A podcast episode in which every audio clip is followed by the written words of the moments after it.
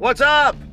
This is a not great sounding microphone, but I realized this morning we forgot in the episode that dropped today, and this will be irrelevant soon. But tomorrow is Dale Boyd's 40th birthday. So it would mean the world to us if you would please send him a roll of toilet paper. I'm just kidding. But yeah, reach out and say happy birthday on the social channels. It is his 40th birthday. That's a that's a pretty big milestone. Because that means, you know, you're halfway through if you're me and Dale. Hopefully that's not the case. We hope to be doing this podcast in our 90s when we're sending on our electric walkers. we're gonna do freestyle freestyle walking.